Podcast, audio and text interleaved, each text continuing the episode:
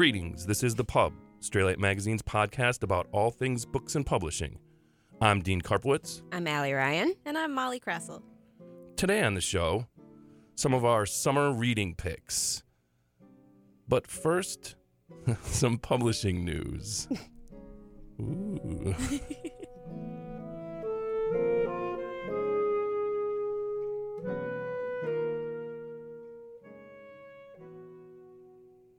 All right, the first bit of news that we have for today. Um, I think I found it when when did I post it? Like ten days like ago or two weeks ago or something like that. Um, I noticed on I'm not sure which website it was, like e-reader or something. Uh, a bit on the changes for some of the major publishers. Three of the big six are thinking about changing. Not thinking about, they are changing the way that they're dealing with ebooks and how libraries purchase them. And we talk about libraries on here on the show a lot.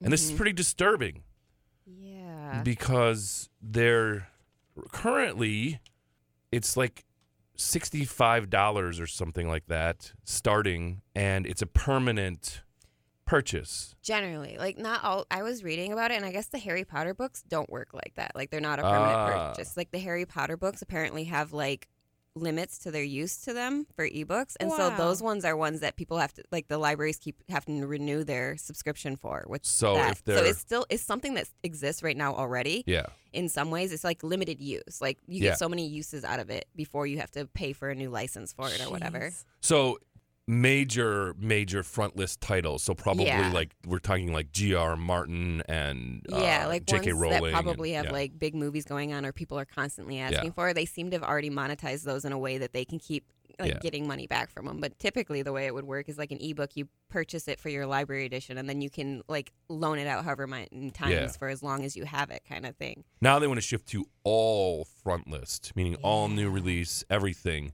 is going to be uh, renewal every two years. And then like. See, and that seems like it's going to add so much work to the whole process because then not only are you going to have to keep track of what's coming up for like expiration and whether you want to keep them, but then you also need to look through like what would make the most sense to keep, what people are borrowing the most, like what ones that their like cons- their um, library patrons are going to want. That's like a whole nother job, Yeah. That's so sad too. and it's only like oh sorry, no, you're good. I think uh, the subscription culture that we're going towards right now, you Oh, know, I know. is so frustrating, Mm-hmm. Mhm. and it almost feels like I, I think you could qualify it as a form of censorship almost because at this point you are qualifying what libraries should have. You are saying you have this Yeah. limited amount of resource uh, to distribute across these things instead of here's a book, keep it in your library, let people read it. Well, and part is of how it's supposed to work. Yeah, and part of the problem is that with these subs- everything's subscription based, right? So that model tended to work for it, it was probably the audio audio industry that did it Mhm. first, you Yeah, know, I Spotify and all those. I've noticed it first. Yeah. yeah. But as soon as you get rid of that subscription, your all the all your music disappears. Yeah. Yeah. And so, It's so infuriating. Yeah. Or or you get locked out of iTunes and then you can't get back into your stuff forever Yeah. and you're like like I had music from like the 2000s, like the mid 2000s, early 2000s up through like until I had a child. Yeah. And I don't have access to Yeah. that anymore. And Yeah. I'm like I had a lot of music I bought. I Yeah. spent way too much money on that stuff. That's insane. yeah, we don't own things anymore. It's like Yeah. we rent them for Like, a while yeah. for and and if you think about it, I don't know, um I, I think I pay the in an Audible, I think I pay the platinum, you know, rate or Mhm. whatever. So I get like two books per month. Right, the credits. Yeah, the credits, the credits. And um I I, I want to say that that's like $30 a month or something. Which like seems Wow. crazy because, you know, Well, I, Mhm. I don't know. I guess uh, that's like fifteen dollars an audiobook. That's not too bad. But do you do you get to keep them? I don't think so. I think they disappear Yeah. out of your library if you. I'm, I've I'm had- not positive about that, but I, I, if it's the same subscription model, that means I'm paying Right. Well, three hundred and yeah. what, whatever. for a books year. that Math. you can't. Yeah, math. Math. Yeah, math is what, 360? Three hundred and sixty dollars, you know, for that. Yeah, I've had so I've had ebooks before, and I've noticed this happen before. And I don't know if anybody else has been weirdly enough weird enough to like reread their books over and over again. But Oh, I've yeah. had ebooks that'll show up different, like a couple years after I bought them. And like I've had ones that were like book ebook, like an ebook version I had like years ago, and then some update goes on, and then I lose that ebook, and they're like, "Now you have to go buy this version," and I'm like, "What?" Wow. I Like gonna, I bought this book. Like Oh. I, why, why did I buy this book? I was gonna say maybe you changed.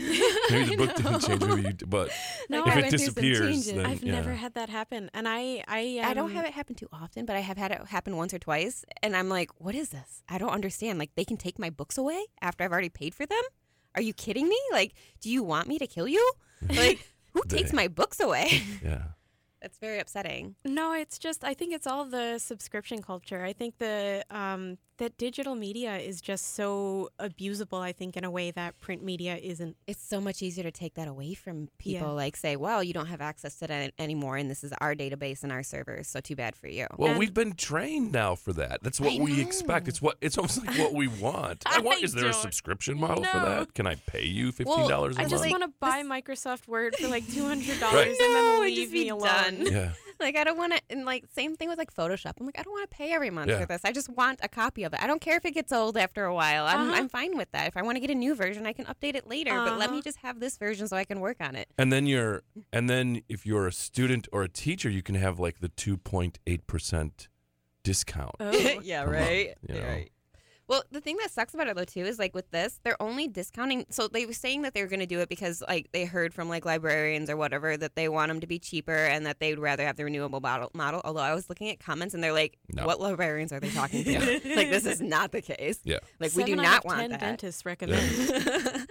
but it's only like five or ten dollars cheaper, and Yeah. these are like sixty to seventy dollar like fees that they have to pay for these. So five or ten dollars cheaper, but you have to renew them in two years if you want to keep them, which means that within two years the prices of them are about doubling. Like and a- then like if you want to keep them beyond that, like Right. it's so much more expensive. And then Yeah. the whole expense involved with making sure to keep track of that whether They're you're hiring renewing them or not, and Yeah. like cataloging Yeah. them, and like all of that stuff seems like They're hiring people. They have to. There's.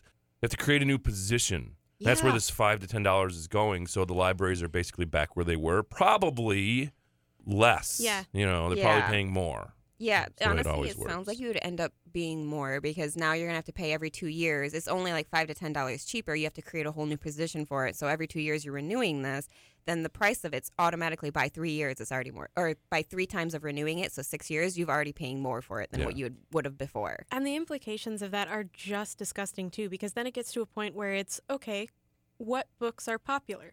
Yeah. what books are people going to read? Yeah. Yes. Because if it's not something that somebody is interested in reading, then are they going to front 50 $60 for it Yeah. just to keep it in the collection? Just to keep. Yeah. Yeah. And then that's the whole thing where censorship can come in, Mhm. and no, Yeah. it's like So I I mean, I I propose a strongly worded email to Penguin Random House, and not that will change. It's like with Millen and. Hachette as well. Yeah. Yeah. I was thinking. I I'm think sure. It that. will, I'm sure that will work. Yeah, but then these subscription things can get kind of crazy. Like I think I feel like YouTube is like trying to pressure people into getting a subscription to oh YouTube God, Red or whatever. is. They have hour long commercials that sometimes I didn't realize was a commercial. Like there's been times where they have like a whole episode of something as their commercial. I'm not kidding. Like there was one time I'm like I think this is a whole movie because like I was like I'll just wait for this commercial to get done. Like 10 minutes later I'm like is this commercial still going? Are you kidding me? and I come out and I look I'm like this is a whole episode of some s- like space thing. You know what? And it's the short videos too. Like you can usually get through a song without much issue, but if it's a video, so like I'm I'm super excited about new video games coming out. I'm like, let's Mhm. watch a gameplay trailer. This is a 12 minute video. It has they split ads it in up. It. Yeah. Yes. Why? Yeah. I've watched like a five minute video before that had two ads in the middle of Yeah. it, an ad at the beginning, and two ads at the end. And I was like, like, I watched more ads than I do music It's disgusting. or whatever I'm watching. Yeah. It makes me so angry, and I'm like, I'm not buying your subscription. My daughter, Uh-uh. actually, my daughter's funny. So what she has started doing is we have like this post-it note next to the computer, and it's like ads that interrupted my music. and then she's so how many writing post-it them notes down. do you have now? I know, right? I think The she gave. She's kind of given up lately. She's just like, I don't know, and we're moving, so she's just like, I'll just leave it. Just be. leave them on the fridge. But she's like, I'm not buying their stuff, and I'm like, I wouldn't either, man. You could almost read those post-its as a summer reading pick. that was That was a- smooth. That was a smooth Smooth segue. So the first, the first book that we're gonna uh, talk about, our special topic today is summer reading, and we all have, we had more. I said three picks, and like Alley gives us six. You well, know, I got way more. You want me to start? Yeah, I didn't list It's like, I only everything. I just went through my man. stack that was sitting next to me. I'm like, Uh-huh. I'll write these ones down. Uh huh. that's what happens when That you sounds have the book. most interesting. Yeah, when you have book nerds. Um, uh, first, we're gonna talk about the Poppy War.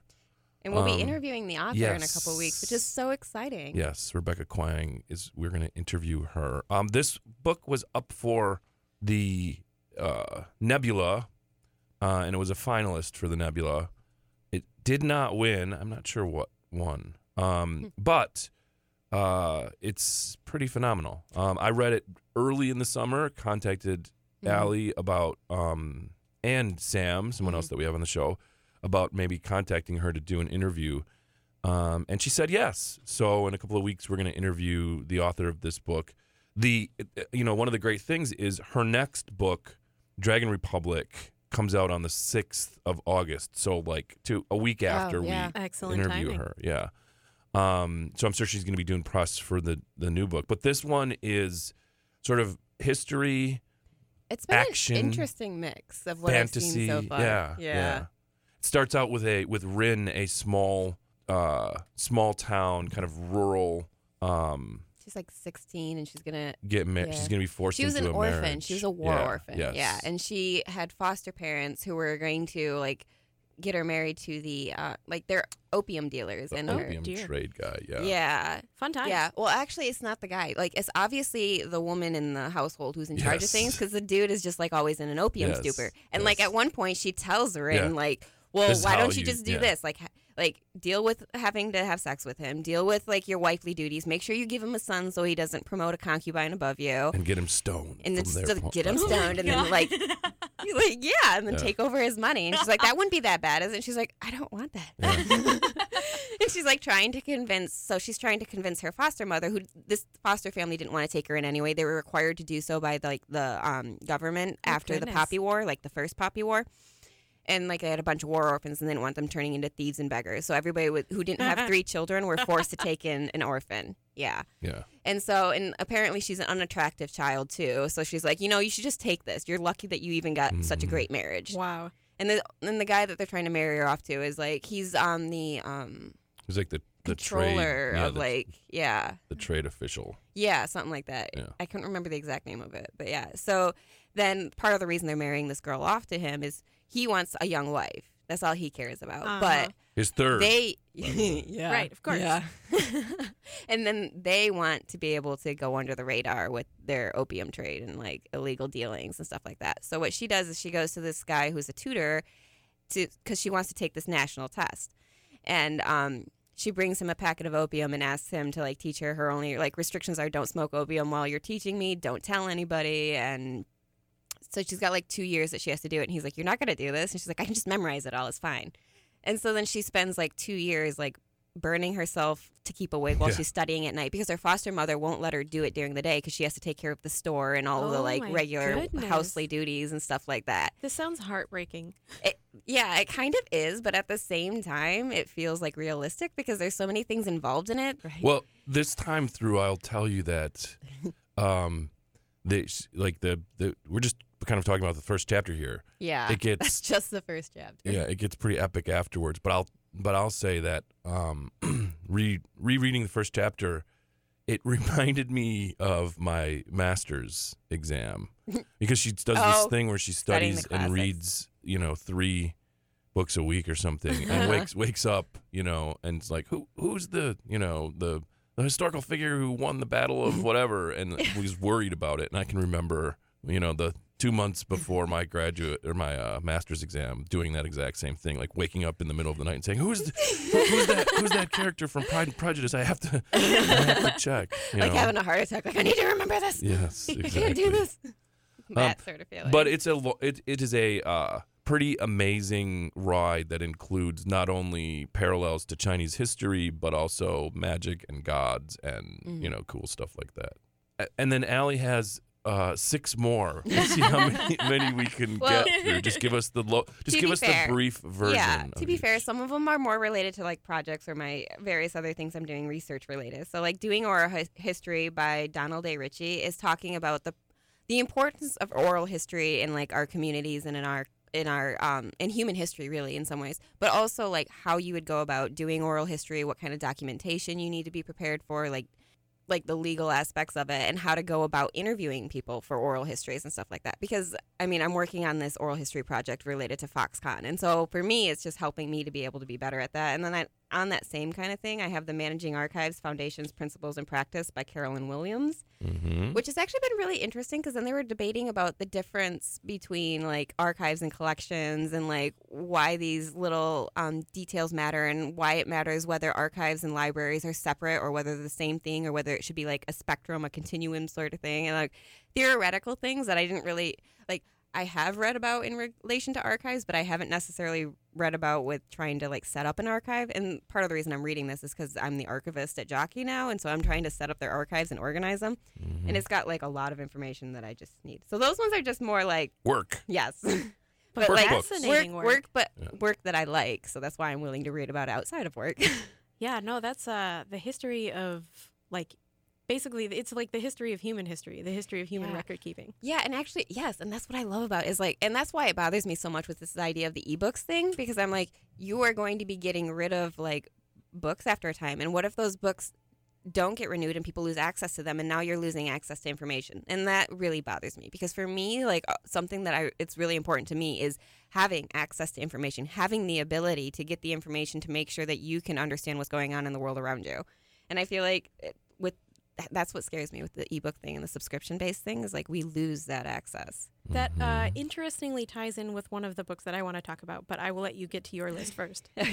um, so I read a lot of Elizabeth Peters, and right now I'm reading Lord of the Silent by her. And um, Elizabeth Peters has this. Um, she writes. It's like all based in like Egypt, and it's during the times when like the Egyptology craze was really picking up. So from like 1900 to like maybe the 30s. I remember it was like really big, and that's when like had like Howard, uh, like Howard. What was his name? Howard Cooley, or I don't know. I'm probably mixing his name up, and it's bad because I should know this stuff.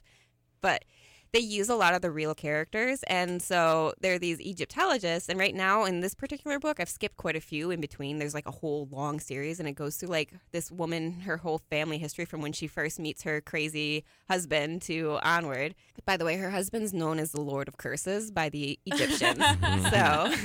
And they and and also he's really scary to the Egyptians, so they do what he says, and they don't rob his tombs.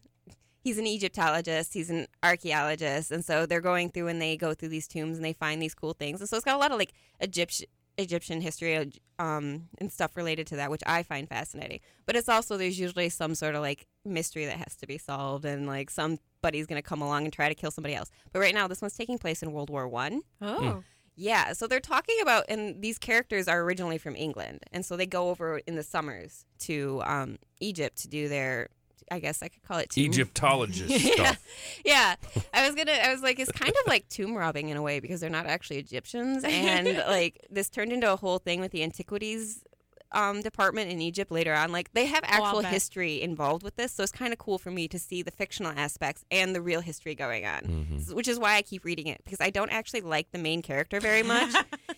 she's like way too full of herself. She's kind of a jerk, and she and she's definitely got like the high society thing going on mm-hmm. because she. I mean, she's supposed to be high society too, so she's got those biases going on, and I don't like those. But the stories themselves are really interesting, and like I deal with her. She's not awful. She could be worse, and Does she she tries to be a good person. Yeah, like she she gets better over time, or Kind of, yeah. Like some things just stay the same. Like in, at this point, like 20 years or so have passed Oh, in no. these series of books. All so right. some things stay the same and some things don't. So So how many are there?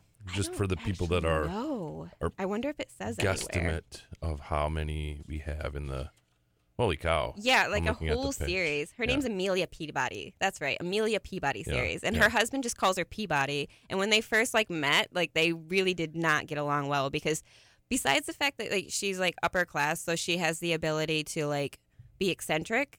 So she's got that going on, but she also is so eccentric that she wears trousers. She goes on digs, which women aren't Oh. supposed to be doing. Right. Oh, She's yeah. Pretty cool. outspoken. Yeah. So that's why I originally liked her. So she does have good qualities. I'm not saying she's all terrible. I'm just sometimes like you see her class level coming through, and you Yeah. I'm like, darn it. Yeah.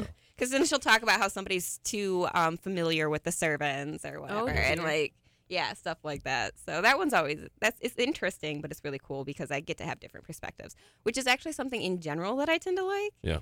So I had never really been that person who'd been involved in with like drugs or anything like that, and I didn't know necessarily like what it. I like I grew up with seeing it in my family, I guess I could say. Yeah. And I grew up in a place where drug use This is- was just really common. This is the coming down. Yeah, I was gonna say. So part of the reason I started reading The Coming Down Time by Joan Oppenheimer is because it was going from the. It was written in 1969. That's when it was published, and it sounds like it makes so much sense because this is right after like hippies were a huge thing and Right, drug right. culture was becoming this big thing, and it's talking about this girl who's like.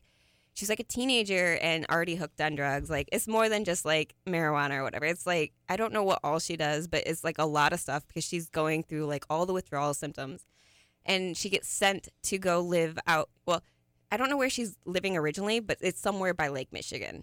So it's this area, which was an interesting thing. But she gets sent to Lake Meridian, Wisconsin, which I've never heard of, but I imagine it's probably a real place. I like that you say it takes place in the time when after hippies were a huge thing. Hippies have kind of changed over the years, man. We're not going to talk about Groovy.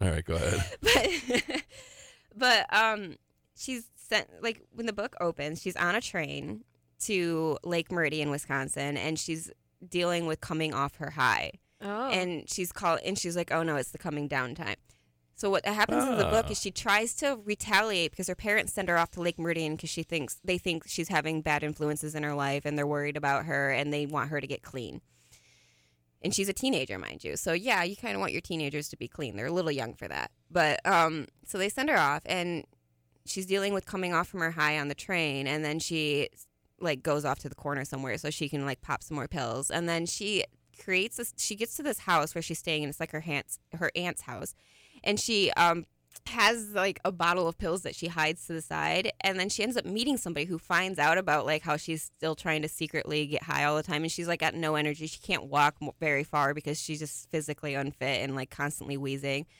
and so the book goes through her coming off from her drug addiction Hmm, basically Yeah. and it's like and then she has to deal with her crazy Is it um Is it up ex-boyfriend who is it comes back. uplifting or depressing? It's is it a interesting depressing because read it has like so she has this one guy that she meets who's the one who figures out that she's been secretly taking drugs, who she calls straight and narrow, really boring, has no perspective in life. He just wants to do everything that he's told to do by like corporate America, blah blah blah, whatever.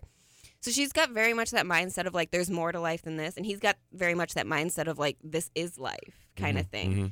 and so you get the mix of them and so you you get um you get a really nuanced picture of it which is kind of cool because you have like the perspectives of both like why was she doing Yeah, drugs and yeah. what was the reason behind it versus just you know she's an addict Yeah. And i liked that it gave me a different perspective on it like why these people might get stuck into the drugs or why they start in the first place because for me i was just like no i grew up with it it was horrible like i don't want anything to do with that that sounds emotionally exhausting. it Yeah, kind I- of is but I'm- it was really good because of that I'm watching. I just binged really quickly the uh, first maybe three episodes. I think it's three episodes in of Euphoria, which is this Oh. HBO thing, which is uh, sort of the millennial version of. It starts out with the. It's the it's the actress who plays MJ for the new Spider-Man okay oh, movies. Okay.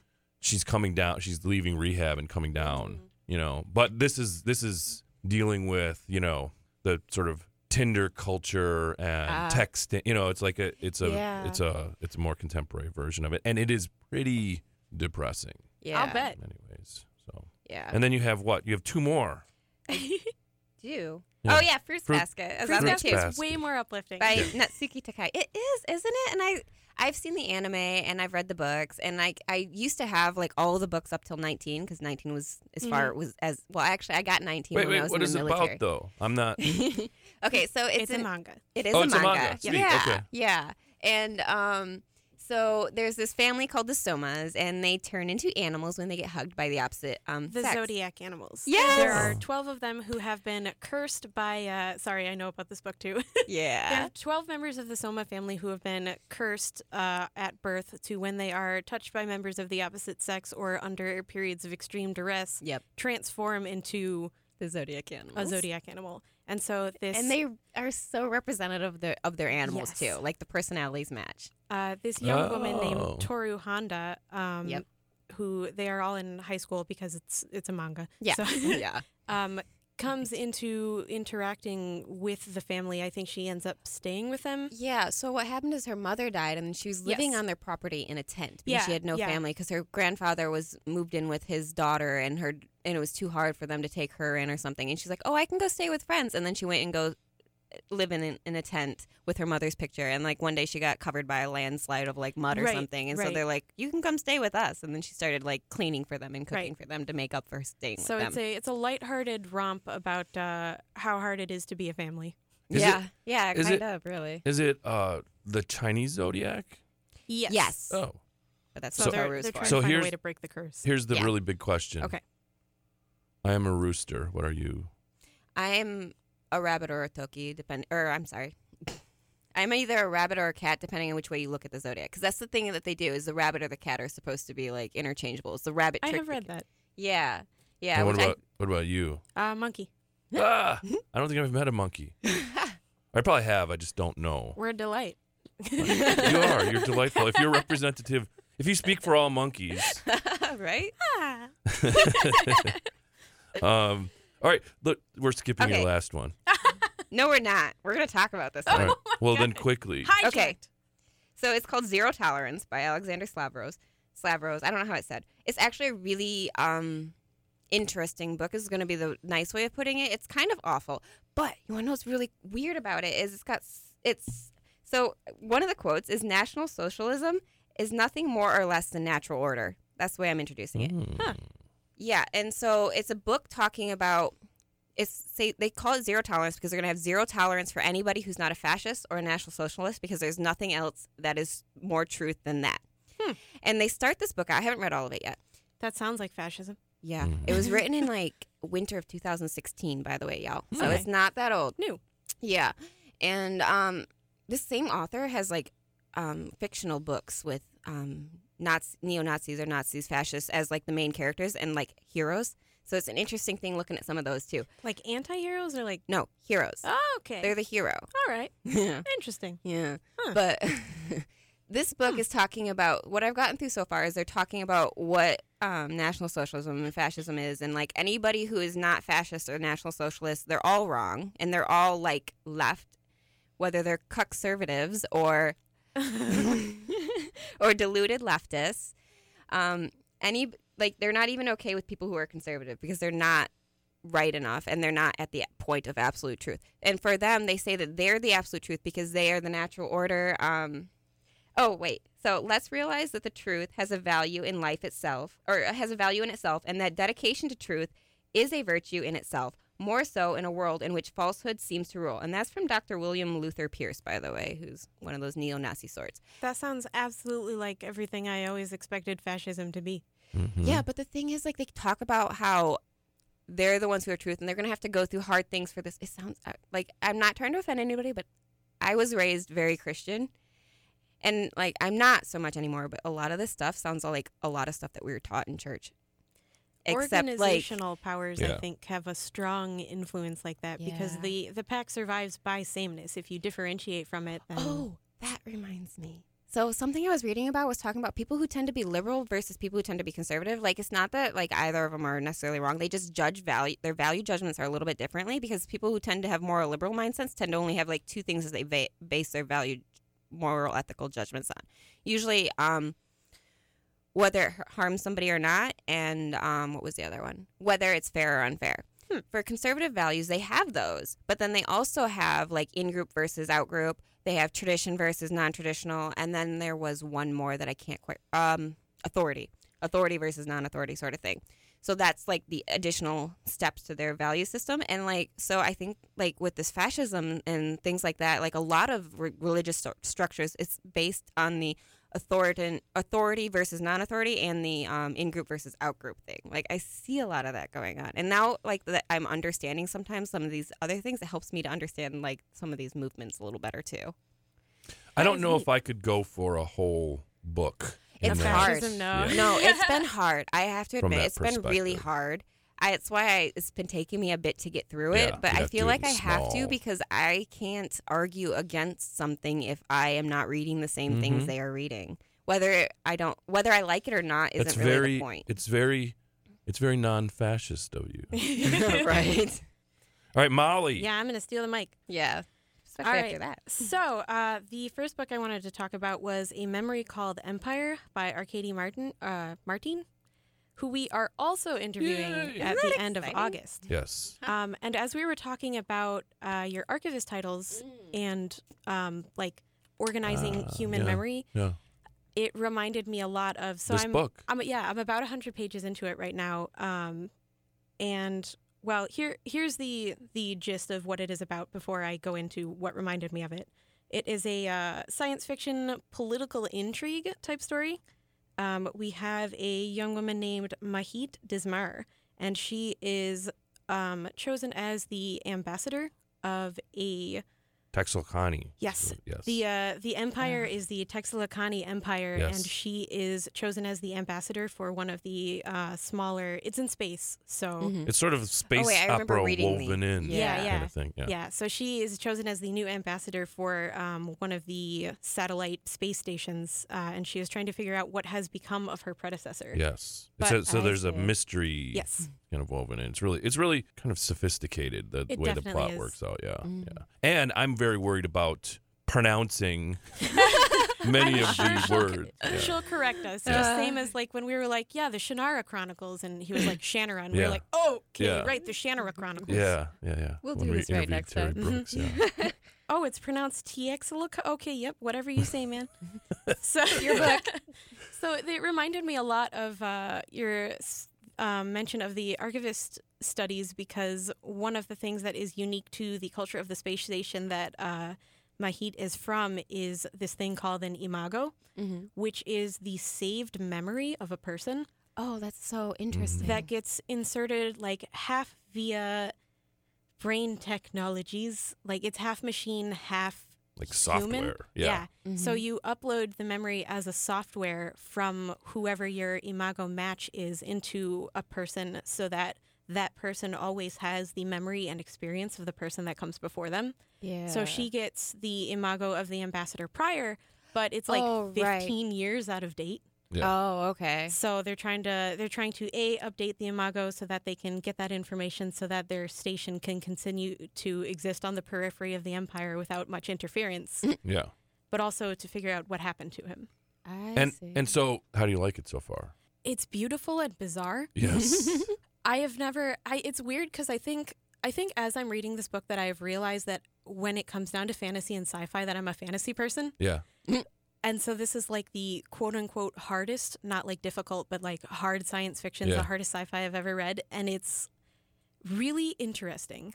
It uses a lot of um, language as its vessel, so Mhm. it talks about the difference between like th- her language and the Teixcalaanli language, Mhm. or you know, like something even as basic as the definition of what you is, or how Yeah. words Where create the meaning of the identity- world. that sounds so cool because It's like really neat. language itself is like that. Like I love learning other languages because I Uh-huh. start thinking different ways. And I'm already like a super language nerd, so I was like, "This is so cool." the world, the, like the word for the world, is also the word for the city, City, which yeah. is the jewel of the empire. and so, Oh, like, cool. how does language affect your perception of the world, and what is the definition of yourself Yeah. in relation to all of it? So Deep it's really neat. Yeah, that's Yeah. stuff that I love Yeah. reading. I love articles about this. I love when they do studies about these things and why they look into these Check things. it out, man. It's really good. It's Yeah. like, like if I should, yeah.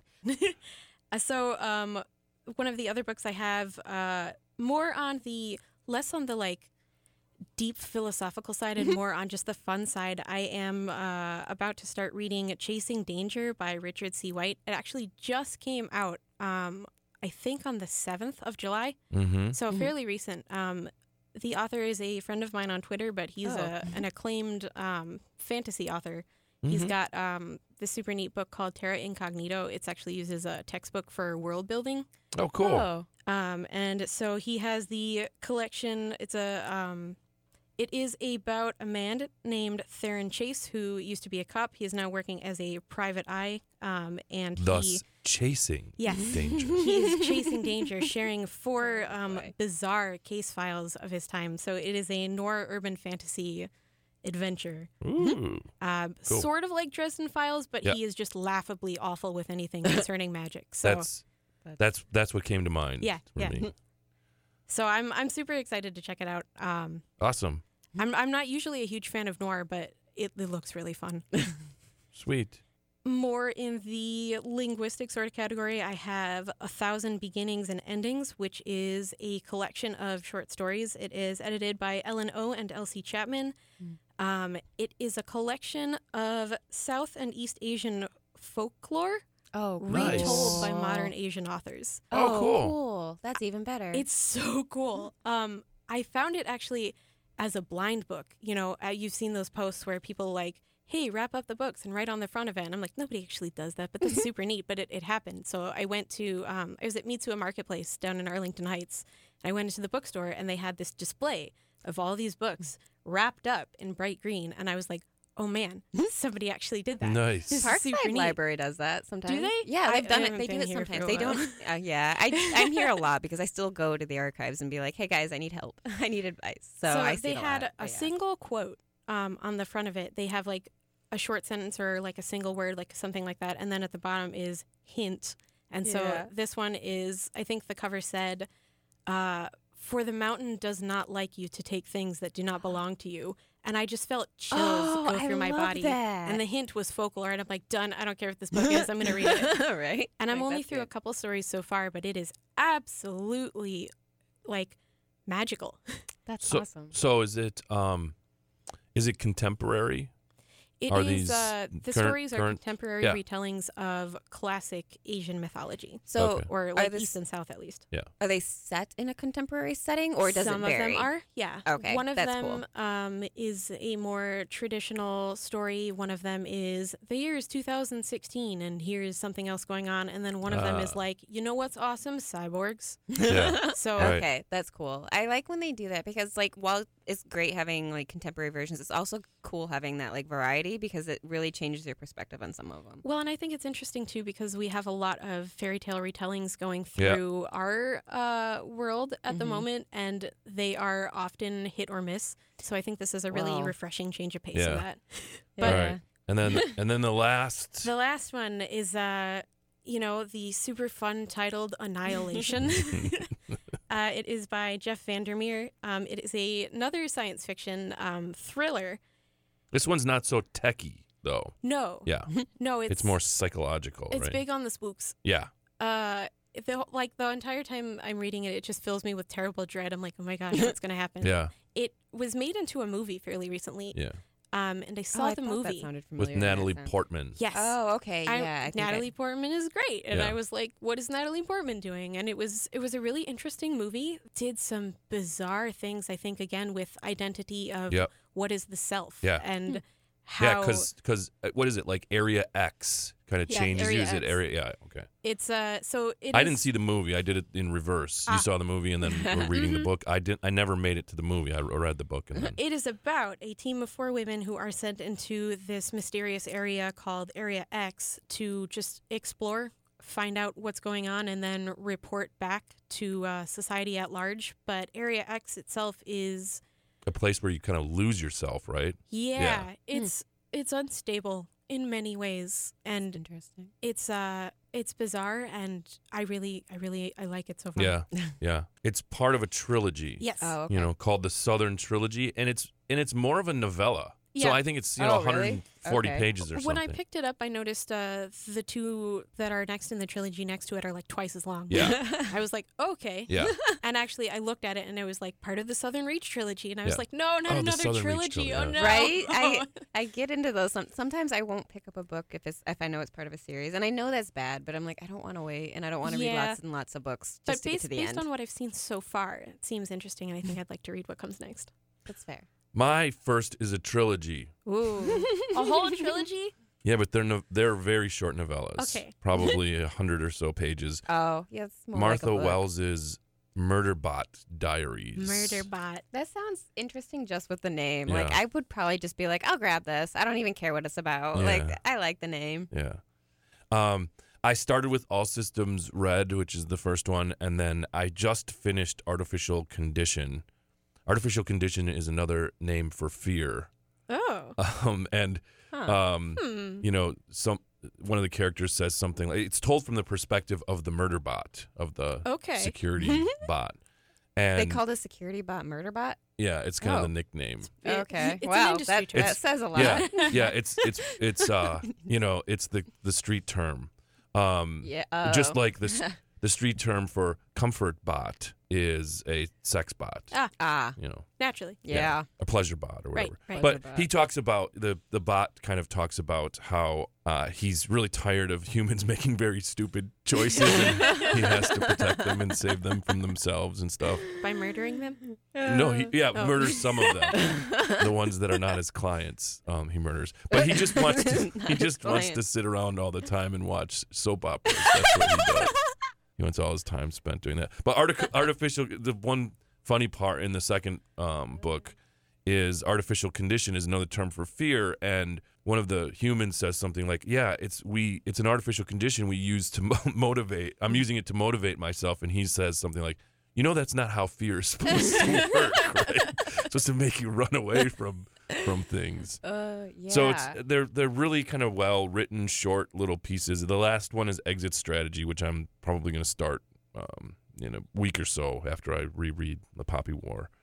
Um, but I would I would recommend them. Uh, you know, they're they're a day or two worth of reading. You know, um, and they're fun. Uh, and then one of my favorite authors, Neal Stephenson, just came out with a new book. Uh, he wrote um, Cryptonomicon is probably his uh, big yeah. uh, big, big, big novel. Um, but probably his most famous is Snow Crash. I was gonna say Snow Crash. I've heard of. Yeah, way back in I think I haven't actually heard of that one, but I've yeah. heard of Cryptonomicon. Yeah, uh, Cryptonomicon is more up uh, your alley. Yeah. Alley. Um, it's it it, My it name causes problems sometimes. yeah. it actually deals with Alan Turing and code breaking in, in World War II, so it's very sort of historical. I think okay, so this is bad. I think I have it at home. I'm pretty sure I Yeah. saw it when I was packing up books. Yeah. I just Put it on your haven't reading read list. it yet Yeah. because I've got like this stack of books that I'm like I need to read these, and then I went to school and then I didn't read books, and then then, I've you been went to the bookstore and bought some more, which is what I did. Yeah. well, this the Had you to buy know a new that bookshelf. Cryptonomicon's probably 850 pages. This one's another 900 page Oh, monster, yeah. and um, you know it's it's Make set- a good ebook. yeah, it's based yeah, it's based on uh, the main character is a guy who invented a sort of World of Warcraft esque. Uh, MMO, and this is the later part of his life where he's working on some new alternate reality uh, sort of thing. Oh. Um, but his books are always these sort of philosophical, technical, Mhm. Satirical rides through an almost encyclopedic, the encyclopedic novel. so the New York Times article says, uh, review says something like, it's a it's a 900 page novel that has a 600 page story in it, but those extra 300 pages are what Neal Stephenson fans kind of Right. buy it Mhm. for, kind of thing. Yeah. So I'm really psyched about that. I don't know when I'm going to get to it. Um, because also on my list, which I just started with the former chair of the English department, is Infinite Jest. Yeah, by, By David, David Foster, Foster Wallace. Wallace. Yes. That's actually I have that book that I currently have borrowed for over a year now from um, a professor here. That's another thousand page yeah, monster. and he he told me he's like you really have to read this. He's like you really like it. I don't care how long you need to hold on to it for. He's like Yeah. you can take forever to read this. It's Yeah. okay. And I'm Yeah. like good because it's gonna take forever because I'm Well, not the- getting around the to it right now. last 40 pages or so are footnotes because the whole novel has kind of Oh, footnotes um, throughout it. And I hadn't. Uh, the only thing I'd read from him is this summer. I picked. Uh, I picked this uh, short story called Oblivion in a collection called Oblivion for my creative writers, my fiction writers, and they hated it because it was like 30 pages, and the whole kind of premise of the story is that a guy is talking to his father-in-law, and then I think basically his therapist at some point, and then a sleep specialist about the fact that his wife says that he's snoring at night and he knows he's not snoring because he's awake when she says, "You're snoring. Can you please turn over?" And it turns into this marriage jeopardizing uh, big Wow. huge argument that ends up speaking to the nature of reality because in the end they find out they're both sleeping. He's sleeping while she's asking him, Oh! and she's sleeping while she's yeah. Oh, Wow. that's so funny. Yeah. That just gave me chills, man. Yeah. That, so that's fascinating. yeah. So Infinite Jest is supposed to be similar. It's very postmodern and it uses it's another one of these um, stories that uh, uses language as Yeah. its subject in That's, many ways. Yeah, that's why it's been re- recommended to me by multiple people now. They're like, you would really like this because you like language. And Yeah. I'm like, oh. yeah. But And I simply still with 40 bad. pages of footnotes, I wouldn't be surprised. Yeah. Yeah. Right? Um, That's a lot of That's a comment within itself. Yeah. And then the last, my last one, is, or my second last one, the the last one is a, something I'm working on for a project. But Nickel, Nickel Boys just came out in July, um, and this is uh, the new one by Colson Whitehead, uh, who wrote, which was all the rage in I think 2017, um, the Underground Railroad. Oh, Oh, You know that was like the book, the National Book Award. Everyone was Mhm. reading it. I didn't read that. I I read didn't either. Uh, I read his. I don't know if it was his previous novel. One of his first um, novels was called The Intuitionist, Mhm. which was this really cool. Um, it ki- kind of wove race into it, but it was this really cool uh, mur- uh, murder mystery of someone who was a um, a inspector of elevators. and there are two types of inspectors of elevators someone who goes in and looks at the technical aspects of elevators that fail Mhm. and someone who can just go into an elevator and intuit what Oh, happens in the that's elevator Interesting. so we follow like this woman who's an intuitionist when it comes to elevators Huh. and she has to try and figure out why this elevator failed and someone died Why Um, didn't they bring in somebody who's like the technical aspect? because she's never been wrong you know? Oh, so okay. Like, yeah. like not like doubting the whole, breaking up the whole story Yeah. there, but like why? Yeah, but yeah, yeah, I yeah. Huh. Um, and so Nickel Boys um, is more directly uh, commenting on race um, because the the book follows uh, or is a sort of retelling of this real boys' school um, that was opened in like 1900, um, and uh, there uh, it was a school for orphans, Hmm. and they found. Um, after the school closed, that like six-year-old boys were like chained to walls and beaten, and there were bones all Oh over the place and stuff. Yeah, and so it covers um, this uh, covers uh, two characters. They he kind of renames the academy, the real school, Nickel Academy, um, and it has uh, one character named Elwood who was wrongly accused of stealing a car, and Turner, um, were two boys that were at this school, Mm-hmm. uh, and it follows their story. Um, I love dual narratives like that. yeah, yeah. yeah.